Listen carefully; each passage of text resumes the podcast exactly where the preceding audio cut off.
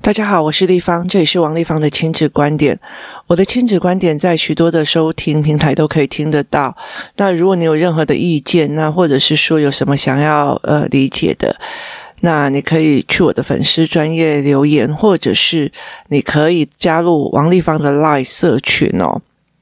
那在里面跟大家聊天，或者是呃去做，就是如果有什么影片或者什么思维，那你们可以在那边问哦。那上个礼拜哦，其实，在开学的第三天，也就是所谓的星期五哦。那之前我在星期五的下午会有开所谓的思考课。那新学期开始了，然后疫情我觉得没有那么的明朗哦，所以其实再加上其实。这一学期的时候，状况会比较特别哦。我开始知道的有一些孩子，他比较需要的是一对一，重新再练那个思维哈。那所以我后来其实呃还没有整个要开始的意思。那最重要一件事情在于是说，呃每个礼拜，呃每个礼拜，因为呃我们工作室有几个孩子，他们是读一同一个学校，然后另外一。呃，有一群他们是主读另外一个学校哦，那这两个学校靠得很近，然后其实是用一个同样一个公车站牌哦，所以我们有时候就是会有一部分的，因为有。呃，父母就是有的小孩是大哥哥在这个学校，然后弟弟在另外一个学校，或者姐姐在这个学校，妹妹在另外一个学校，所以在接送的方面其实是大家互相帮忙哦。例如说，我今天就可能就是像星期五，我就会先可能过去呃学校前面哦，然后把三四就是三四个小孩哦先找一找，然后就一起搭公车回工作室这样子。那上个礼拜我就带着这几个孩子回工作室哦，呃，星期三也是这样，星期五就半天嘛。那我就会叫他们把功课拿出来，然后我看他们怎么写作业，然后怎么做。那我后来就理解了一件事情哦，包括他们三年，因为呃，其中写一年级的，一年级就妈妈自己教哦。那呃，三年级跟四年级的这两呃。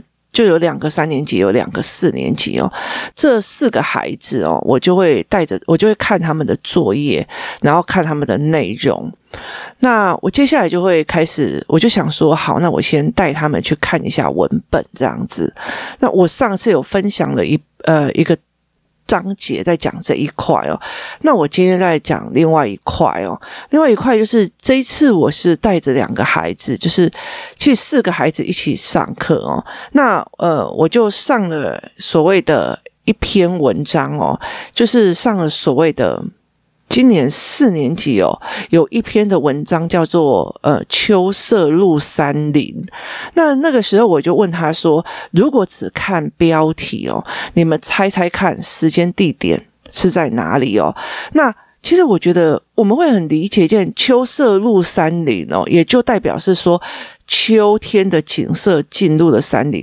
可是我们会觉得我们很理所当然在讲这件事情，可是对小孩来讲。不是的哦，他们其实不知道这样子的状况哦。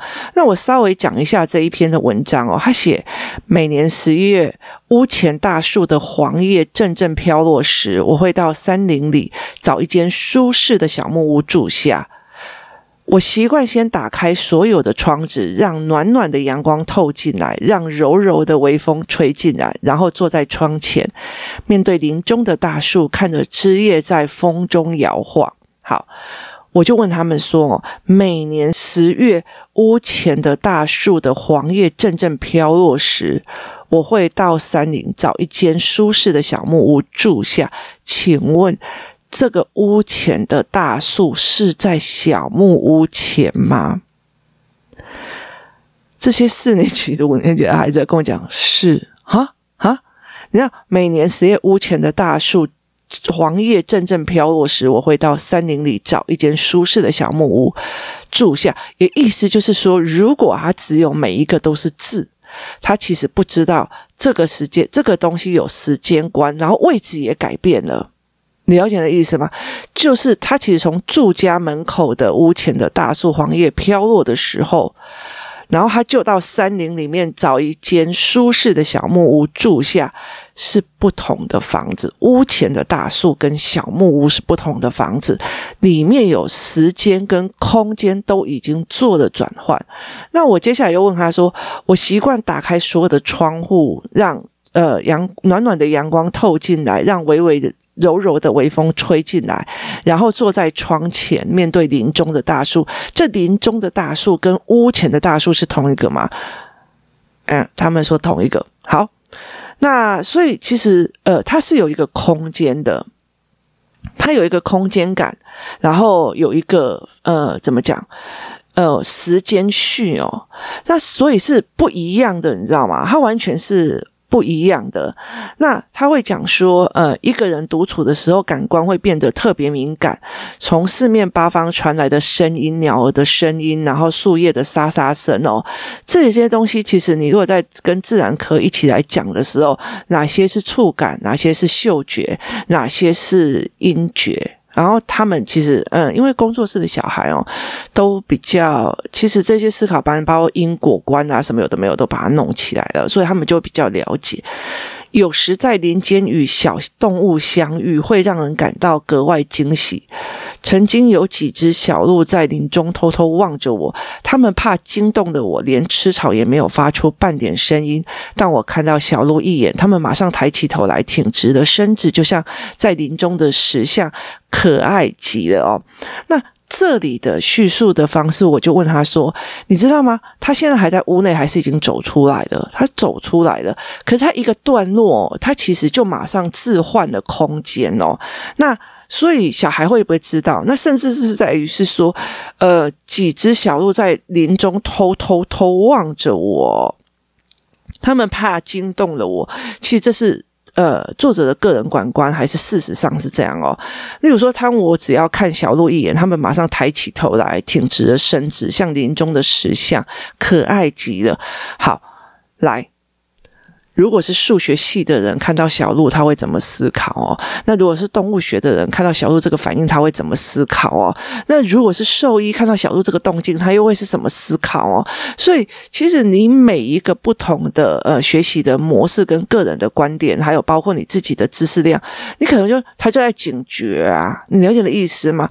那所以读文学的人就会觉得啊、像林中的石像可爱极了，他并不是为了装可爱而这样子的哦。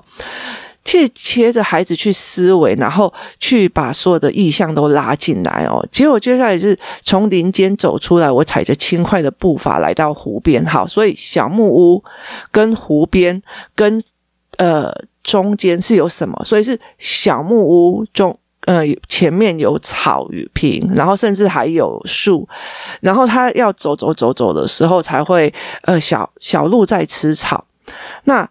才会开始慢慢走到一个湖边，就是呃小木屋，然后草地、路，还有湖的相对位置各是什么？他写从林中走出来，我踩着轻快的步伐来到湖边，望着山水面的林影，呃，像一把熊熊的烈火，绽放着绚丽的色彩。那。这一部分，我就问他说：“如果我站在小木屋走出来是一片草原，然后有看到路，那我在走过去有看到湖边哦，那我在往前看的时候哦，我看到那个湖边对岸的倒影的那个树哦，其实像一把熊熊烈烈火，那代表树是什么颜色？还是树是红色？那它很靠近对岸的湖边，还是没有靠近对岸的湖边？那他就他们就。”应该是很远吧？我说，确定吗？没有，因为你要在水中看得到倒影，那那个树。就不能太远，你知道吗？太远，他如果对方还是个草地，他就没有办法。所以，其实我会引导小孩子一起去把这个整个文本的空间、时间，然后包括他的思维，包括角度，把它拉清楚。那他们就会忽然理解了，原来是这个样子哦。原来这一篇文章在讲的是这样。其实你不能是一直一直跟他讲说，哦，就像一阵阵的湖水翻涌，很美吧，很美吧，很美吧，湖所以为什么翻涌哦？那其实对孩子来讲，他们以为海浪其实在海边才有，可是，在湖面的湖水翻涌的原因是什么？那你其实就是一杯水拿起来吹给他看哦。他们孩子没有办法去做这样子的状况哦。什么叫壮烈的气势？我们会希望他用背下来的，可是他没有让感觉。当他的生活或者是他他在看文本的时候，没有跟这个画面哦做结合，甚至他没有空间位置观哦，他就会变成一堆文字，他就会变成一堆一堆的文字哦。那所以他其实是非常辛苦的。那我有跟他们讲说，立方也会协助你们把呃文本里面怎么去看他的位置啊，然后他怎么想的，或者是每一个人看到同样的东西会不一样哦。那我会让你们理解，但是我会引导他们去自己去思维去看到，因为你知道他走出来，然后他在他脑海里面，例如说我念刚刚这样的文字，你脑海。里面看到的小木屋跟山林的景象哦，其实每一个人在脑海里面是不一样。我们用同样的文本在讲同样的东西，是脑海里面是不一样的。那我其实在建立他们文字转图画的这一块哦，那文字转图画的这一块，当它转成功的时候，它其实这一篇文就是一个意境。所以，可是他们小孩就会，例如说要画重点，像神似圈词协会这样子，所以对他们来讲会真的很痛苦哦。那其实我觉得，呃，我觉得我在后来我呃一篇是这一篇文章之后哦，我就在顺便帮他们把那个社会科课本弄起来。那我其实讲其中一段哦，其中一段就是说，呃。四年级上学期的社会吧，他说，早期家乡的发展充足的过程中，人们会选择水源充足、适合耕种、交通方便的地方定居。人们也会因为共同开发、防御等需求而聚在一起。随着居民的增加。聚落里常常会因为人们对信仰与商业的需求而新建的寺庙，形成的市集。为了管理众人的人口，他会在某些聚落设立的行政机关、政府。聚落的生活机能越完善，生活就越便利，也会更吸引居民的居住哦。那我就问他们这一句话的意思是什么？他们就其实就不是非常懂。那我就说好。呃，如果，你今天去一个地方，那你最重要一件事情是什么？你最重要一件事是生存嘛。例如说，我今天去一个地方，最重要生存。所以，呃，台湾人是用什么样的东西在生存？是用水稻。所以，水稻我们要不要有水？所以，我们要把必备条件拿出来。必备条件是什么？水稻。然后，地势要平坦，然后要耕种。那你要交通方便啊，你要有牛的路啊，然后或者是你走的路。那因为水稻的原因，水稻其实它有水源，你哪时候要呃排水，或者是哪时候要引进水哦，就会产生的所谓的水源的争执战哦，所以才会有很多的那时候的什么闽客战啊，或者是漳泉械斗那些东西，甚至不要说你的村跟我的村都在打仗。打架哦，然后半夜去偷水，你知道吗？其实那个很大的一个原因，是因为我们的必备条件就是种水稻的必备条件是水。那后面一个原因叫求生存哦，就是为了要有食物下去。那所以为了大家都要聚。为了这件事情，因为要抢水啊，就你一个人跟人家抢，还不如整个家庭哦。所以他们就会有聚落，我这个往家都大概这个吼，像刚刚我欺负那种来怕，就是它其实是一种防御系统而造成的一个聚落的嗯。呃，产生。可是，如果我这一区的聚落，例如说我的王家村跟陈家村离很远哦，可是我们还是会有越来越多人嘛，那你就越来越需要衣服啊、食物啊或干嘛的哦，所以我们就会带着孩，就是带着他们说啊，那我要把我的东西拿出去卖哦，所以他们那时候的早期的人，他们会拿。走很远，走很远。像以以我们自己小乡镇来讲的话，我们那个艾拉妈哦，就会嗯带着东西去试，呃，就是起顶去做呗哦。所以那个时候，其实包括呃宗教信仰，就是我们那时候有观音庙嘛，观音庙前面就是宗教信仰，然后就会有集市，所以很多的庙宇前面都会有吃的食物，就是我来了这边，然后呃卖了货，然后。我肚子饿了，因为我还要再走回去，所以呃庙前就会有一些吃的，拜拜啊或干嘛，然后呃你就有一些吃的，吃完以后你就回去哦，所以接下来就会有所谓的市集，有寺庙，然后接下来因为人越来越多，所以它就会有行政机关啊，然后接下来又有行政机关，你就要有邮局啊，你要有任何的一些。就是很多的那种原因哦。那人越来越多，他其实那你邮局的人为什么他会来？他因为他要赚钱嘛，因为他就是他找了一个工作，他要赚钱哦。那接下来所有的生活机能，你有餐厅，你有呃。你在卖食物哦，那也就代表你的工作在这里，你是为了钱为生，跟前面早期你是用稻草为生是一模一样。其实我就我引导小孩子去思维这一件事情，然后我做了一件事情，就是说。这里面有没有时间线？有时间线呢，有没有很多的因为？所以早期因为是种农田，所以要有水足充足，然后要耕种。然后接下来因为要把农作物卖出去，所以必须要哦，因为要抢水，所以必须要聚集很多的人。然后因为防御需求嘛，聚集在一起，所以他们就聚在一起。所以这是有因为有所以的，它不是一个早期家乡呃发展的过程中，人们会选。择在水源充足，人们会选择在水源充足，是因为种植稻米，然后种植稻米的前因又是因为要维生，然后所以它其实是因为所以因为所以演进演进，所以它里面有非常多的包括时间线跟因果观，必须要用下去。那我就协助这两个孩子哦，去做出。呃，他们属于又有时间线又有因果观，然后一整一层一层推论下来的东西哦。那这两个孩子就，你知道那个眼神发光。我其实，在很多的知识性里面哦，我觉得在很多台湾的呃，我后来才理解一件事情哦，就是如果。我呃，很多人他们就在看这个时候，你就觉得他不懂，所以你就会做什么？聚落是不懂，那我就看影片，我就看什么？那有些人会把那个课程弄得非常非常活泼。其实我觉得哦，小孩很嗨很开心这件事情哦，你就是弄得很活泼很开心干嘛的？小孩很开很活泼的这件事情哦，跟小孩好像学到东西，眼神发亮的那个东西，嚯！原来是这样，是不一样的哦。所以有时候呢，你如果呃带小孩子去学个呃东西，说开不开心、快不快乐，那有可能说什么西西瓜姐姐、香蕉姐姐、苹果姐姐哦，帮他弄得很嗨哦。可是问题是，他有没有那个眼睛忽然亮的感觉哦？然后这个两个四年级就。哦，在那边哀哀叫，然后他就开始讲说：“拜托，我们以前我我原来是这个样子，就原来书要这样，原来是这个样子。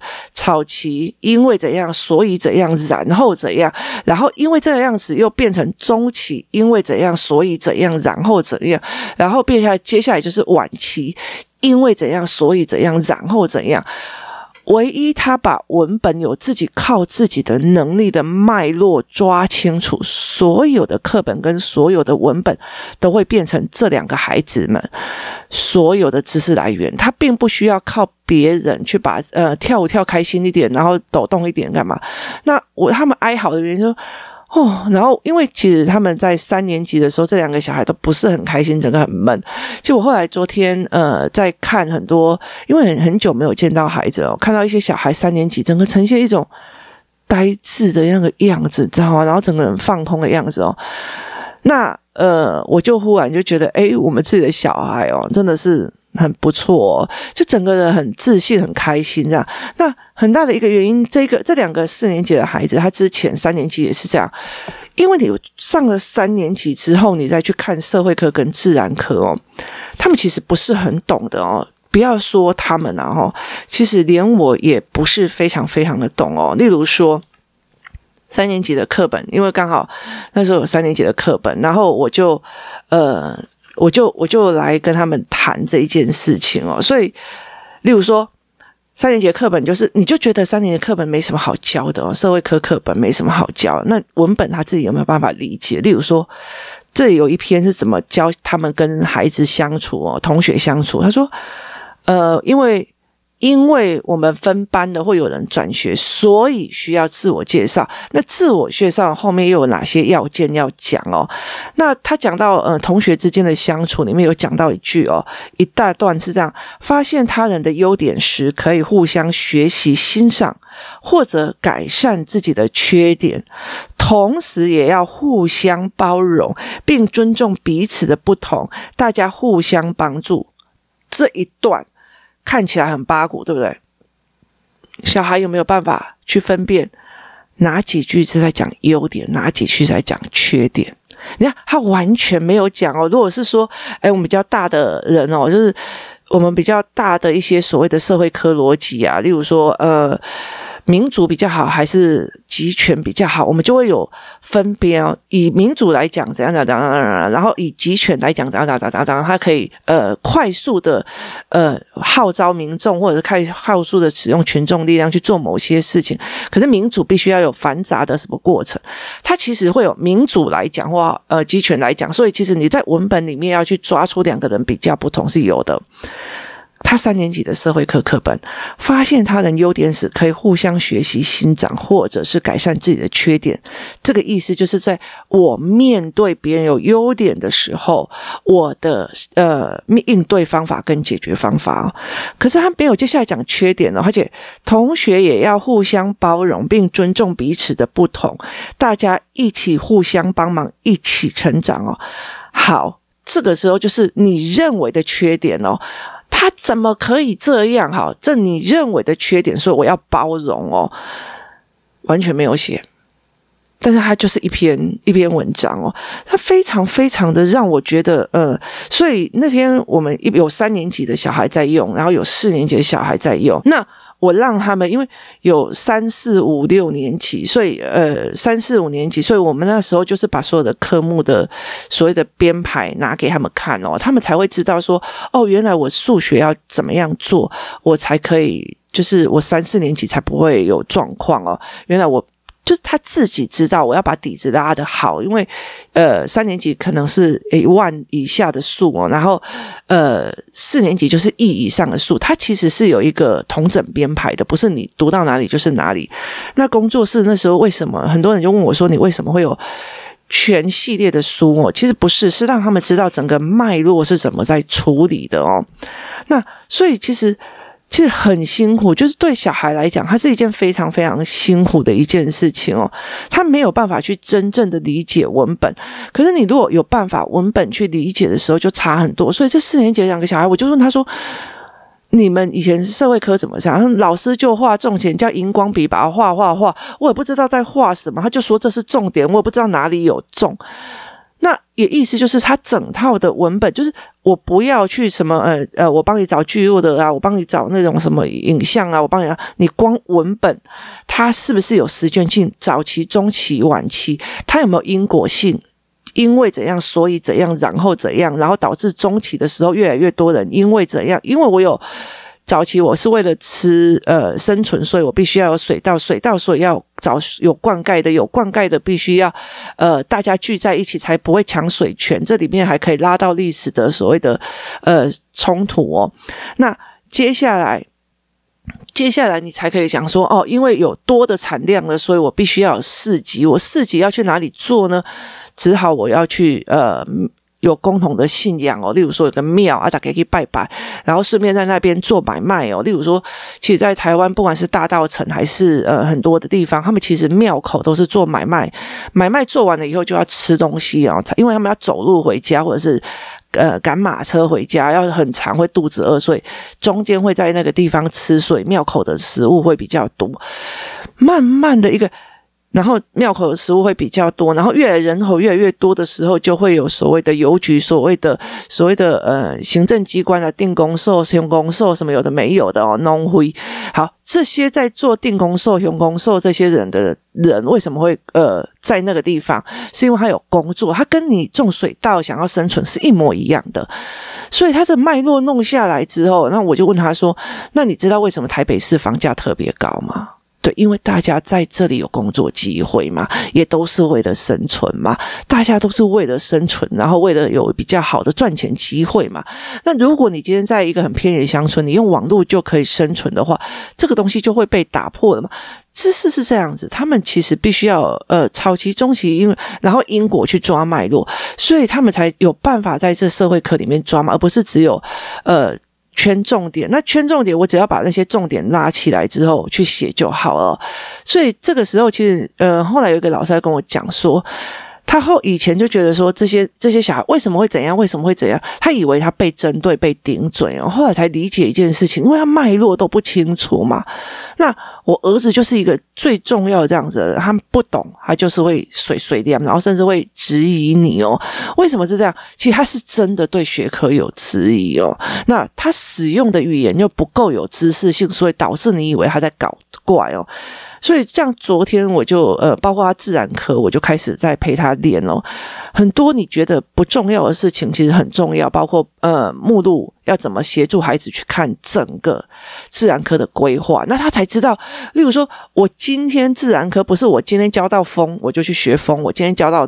植物就是去学植物，只要知道整个自然科在干嘛哦，那就是编辑啊，然后包括我的切入点要是什么，我的切入点可能就是观察、分析、解决方法。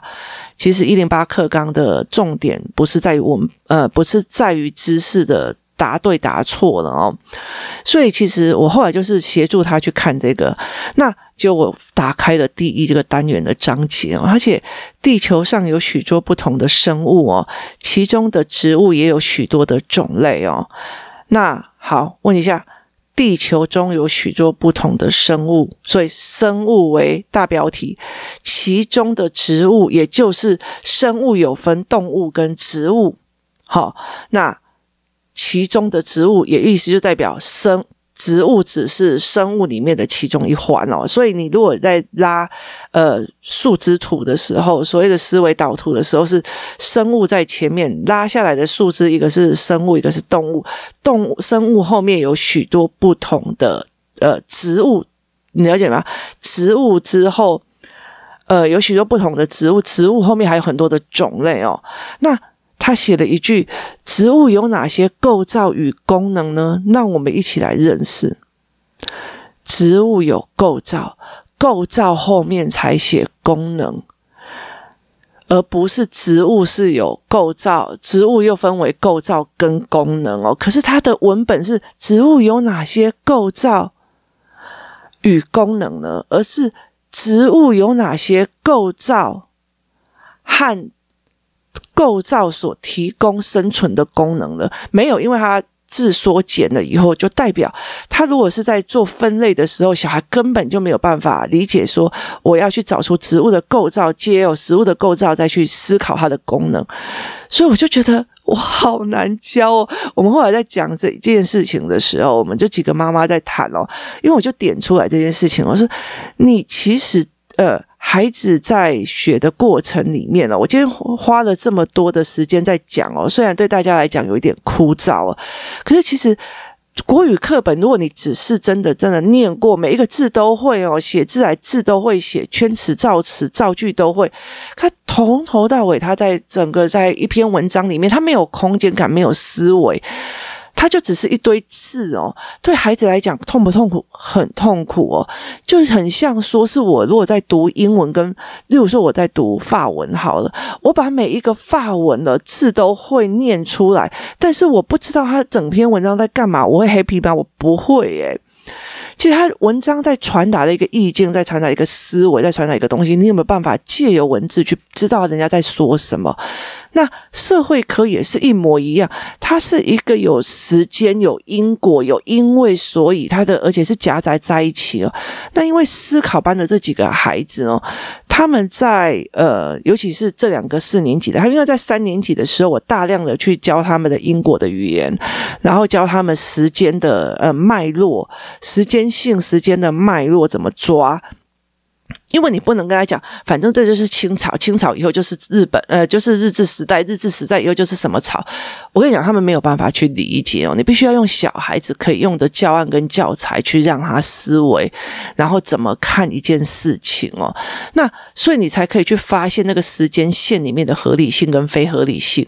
等到他们这些东西教案教程都做完了以后，你才回归文本哦。哦，来，我们这边什么叫中期、早期、后期？那哦，它是怎么演化的？然后那因果观那个因为所以有鉴于什么？这个在生鲜时书呃的线上课程里面是有的哦，所以你就可以用这样子的方式去把整个思维拉下来，去思考说，哎，这是怎么思考的？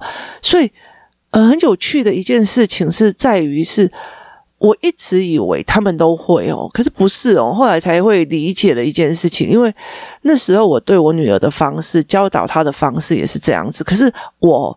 以为我只要教一些些就好了，他就会懂。我觉得我对我女儿最大最大的呃亏欠在于是说，其实她在很多的文本哦，你知道因为所以要怎么找出来，你知道时间线要怎么找出来，你看，可是她没有变成了一种思维习惯跟阅读习惯的时候，你就容易再回弹回去哦。那我一直到了她国中才发现这个问题。我之前我就觉得我嘎，我有说了啊，我嘎，可是文本越来越多的时候哦，她越来越难。抓脉络的时候，其实他就是非常的惨哦。所以呃，后来其实我有就是整个大补强，你知道吗？就是呃，包括他的社会科，我就自己写成一本，然后从头到尾再带着他 run 一次，因为。笔记是我的思维，不是他的思维，他必须建立他自己的思维，所以他就这样一本一本，他才有办法去理解。所以他现在对很多的事情，他可以引经据典，他可以把前因后果，然后什么有的没有的概念，全部都讲得非常的清楚哦。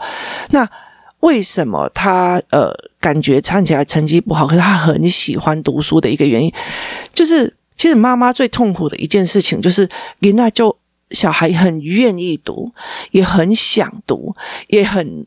喜欢读，也知道他这个都他很重要，他读不起来，读不起来，有点像这个四这两个四年级的小孩跟我讲啊，就圈词啊，我根本就看不懂那个意境，我就把字死背下来，就一个字一个字一个字死背下来。它不是一个意境，它不是一个空间，它不是从我在我自己家里屋前看到的那棵大树，然后我就去山上找一个小木屋，小木屋之后，我就先把窗户打开来通风，然后接下来走出去，然后先看到路，然后再看到。呃，草坪，然后接下来我就再看到湖边，就是它不是一个意象的状况，它就一堆字，一堆圈词，一堆要写的字。所以你看，很多大人常常会跟你讲：“哦，黑迪就追呢，黑迪就追，就意思就代表他在，他是用很辛苦的方式去读到他的学历，然后，但是他没有办法去把那个文本转成一个知识，转成一个画面，所以他没有。”哦，我学到那个眼睛发亮的那个感觉哦，所以其实后来，嗯，我就问他们课是怎么用的，他就是就画重点啊，然后呃，就是画重点，就是看影片哦。那看影片，你好像都会写答案哦，可是问题是，他并不会进入一个思考，而且你没有学到的的那个眼睛发亮的感觉哦。但是，但是，但是，讲到这里，我们要来讲但是哦，但是。我可以告诉你们，大班没有办法这样子做，因为每个孩子的语言能力不一样，每个孩子的思维不一样哦。你有没有教孩子时间线的观念？没有。那如果没有的话，他就没有办法去做这个时间线。我真的是说，不要用什么清朝什么什么的这样教哦，诶，西洋哦，因为他们才小学哦，所以其实呃是没有必要的哦。他必须有个很大通整的教案哦，然后来去做这件事情。那。所以他们才会有那个概念，这个东西影响得到那里，那个东西，例如说台北是哪时候有捷运的？他这个第一条捷运过去，他改变了什么？那如果我一个阿公说：“哦，我出事的时阵吼，哦，哎呦，我爸爸带我去做捷运哦，拜托你搞在瓦河啊，那我可以去做那里有捷运。”就他会找出他的谬误的点哦，是因为他脑袋里面有时间线哦，那。所有集体的孩子真的很难教哦。其实包括工作室的思考的语言的思考班的这一群小孩，我真心都觉得说，要不要再重新开是一件很难的事情哦。为什么？包括我自己的孩子，我都觉得我要单独教哦。那呃，因为他的思绪的方式又跟人家不一样。那有些孩子放了三个月回来，真是眼神无光啊，简直是。啊，然后又刚好是三年级，真是眼神无光，然后整个人形成一种呆滞。那其实这两个三年级的孩子，在他们三呃，这两个四年级的孩子，在他们三年级的时候，其实忧郁啊，然后整个人的那个不耐烦什么有的没有，就是非常非常严重。那经过整个三年级的思考课，再带他们原先把概念哦，什么叫因果，什么叫做呃肢解，什么叫做重点，什么叫做干嘛，去再加上他们三年级的呃。字认识的字，可以在四年级，就是我教的脉络，再加上他们的字，我必须带着他们把文本跟所谓我们教的怎么看因果观，怎么看时间点，怎么看时间线，怎么看空间感的那东西，跟文本真正的结合在一起，他们才会忽然就觉得，哇，原来是这样看的，哇，原来是这样子做的，原来是这样子读的，我懂的，我懂。他们两个都非常非常开心哦，因为我还教他们一种特殊的笔记法，可以把这件事情都做出来。我们两个就非常开心，你就可以看到那个小孩子忽然懂知识，那个眼睛发亮的感觉哦。但是我真心觉得说，在学校其实是很难做到这一件事情哦。那我也觉得说，呃，不一定是可以做，因为那个真的是每个孩子要一个一个用，包括我自己的儿子，包括我自己的女儿。我在这一次的疫情的过程里面。我才真的知道说，我好像陪太少哦，连我自己都觉得我已经陪我的小孩太少了哦，然后很多事情没有办法去协助他们了，所以其实三年级是一个非常非常大的关键点咯。我在非常多的时候哦，其实呃，这两个三年级的孩子，其实他们是一边在上思考课，一边在用三年级哦。你可以想象看，如果他们三年级的时候一直在用，嗯，就背重点啊，背关键字，去把。文本背起来，然后去应付考试哦。因为你如果背配段片段的东西，其实你记不起来。你如果有因果逻辑思维，整个想通的时候，那个东西你就不会忘。所以他们没有那个想通的开心，他就只一直在那边死背那些东西，所以他们很痛苦。那所以那个时候，其实我后来发现，其实三年级很多小孩忽然变成了呃社会科的，进入了社会科的领域的时候，他们有用一直。一直在强迫自己用一个错误的方式去阅读，跟错误的方式去把它答案写出来。那其实呃，如果没有办法去协助孩子，他会一直这样子上去哦。可能你就会觉得三四年级的小孩性得无告败哦。那后来到哪时候会呃爆开来？不一定哦。有的小孩到国中的时候，他还是很逼自己啊。像我女儿就一直逼自己，一直逼自己，然后就读得很痛苦啊。然后等到我真的把他整个把它开通之后，他就整个豁然开朗，每天都自己觉得自己很优秀，成绩不好也觉得自己很优秀。因为为什么？因为他在文本里面读到了愉悦，然后他喜欢那个文本哦。那可是有些人到了国高中，甚至到大学，他们其实都没有抓到这个脉络哦。所以其实，呃，我后来才能理解，知道为什么三年级的小孩会变得那么的沉闷，或者不快乐，或者是干嘛哦。那其实包括校风也是有状况啊，包括他阅读的模式哦。那如果他这样子的阅读模式再持续下去哦，其实他真的会会不舒服，或者是真的会反弹的几率真的还蛮大的哦。所以昨天我在思维这一块。事情哦，然后我也觉得哦，我终于找到了一个状况哦，所以其实这两个是呃，因为他们从很小我就一直带着他们嘛，所以呃三四年级的三年级的状况我其实记得很清楚，然后到了四年级，他们两个真的很开心，哇，原来是这样子写哦，原来是那样子写哦，天哪，原来是这样子说，那。那个时候你才会理解，是他们整个理解那个文本，然后也知道我们大人在说什么的时候，他就不会在一个迷惘中一直在抓所谓的片段的知识，在硬吞自己、硬逼自己哦。那他们就非常的开心哦。那我那时候也才知道了，呃，原来为什么他们会在那段时间，就是在最初的三年前那段时间哦，就是非常非常的忧郁，然后非常非常的啊。长哦，就是觉得好像什么事情都就啊长诶，然后要不然就是整个人眼睛无神，你知道吗？那所以后来我就觉得这已经是非常重要。可是其实这两个妈妈，这两个小孩的妈妈有个非常大的一个重点，其实三年级了哦，三年级的有时候很多课都是越来越多，包括呃星期一啊、星期二啊、星期四啊都是全天哦。那你又会担心你跟不上哦，所以有些人就会排满课哦。这两个妈妈有一个非常大的重点哦，她希望他们的小孩就是跟很多人接触，所以他们一直来跟呃工作室的人接触哦，然后让他们在呃同学之间哦，例如说，哎，他们会讲你的你的课本怎么会是这样？我的课本怎么会是这样的呀？就是他们在。呃，不同的学校里面可以看到不同的人的努力，然后我加强他们跟人之间的呃对话跟思维哦，所以他们到最后就有办法走过这一块。可是有很多的三四年级的妈妈开始缩减他出去玩，开始缩减了他呃，跟别人团体课的互动，或者是跟别人自由游玩的互动。其实我后来会觉得，当初这两个小孩可以现在变成这么愉快的，然后开心点，这么漂亮的小小孩。其实我觉得妈妈们在那个三年级的功课还有时间的压迫下，因为。尤其是有其中一个，他们写字写的有够慢，他想写到半夜一两点哦。是正常的妈妈大概就会缩减他在呃跟朋友相处的状况。可是妈妈不是这样想哦，妈妈觉得，如果你在功课上或者在学习上都已经有障碍，快要很痛苦的时候，我至少要让你看到真实世界的美好，跟人互动的美好哦。那其实我们也一直在帮这两个小孩想办法，现在他们两个才会这么约哇，原来是这样子看哦。那我后来有答应他们说。尽量在老师的课进度之前，我让他们先看懂文本哦，看懂文本所说的意境，看懂文本所说的快乐。但是我跟他们讲哦，接下来生字语词，然后字怎么写出来，照样造句就靠你们了哦。他们就说 OK 啊，因为他们听懂了，看懂了，然后把字弄起来补起来，这件事对他们来讲就不是个问题了哦。重点是在如果看不懂，还一天到晚在那背字、背单词、背优美的文章，这个才是最重要、最痛苦的一件事哦。那。今天的议题有点难，那但是我提供大家思维哦，谢谢大家的收听，我们明天见。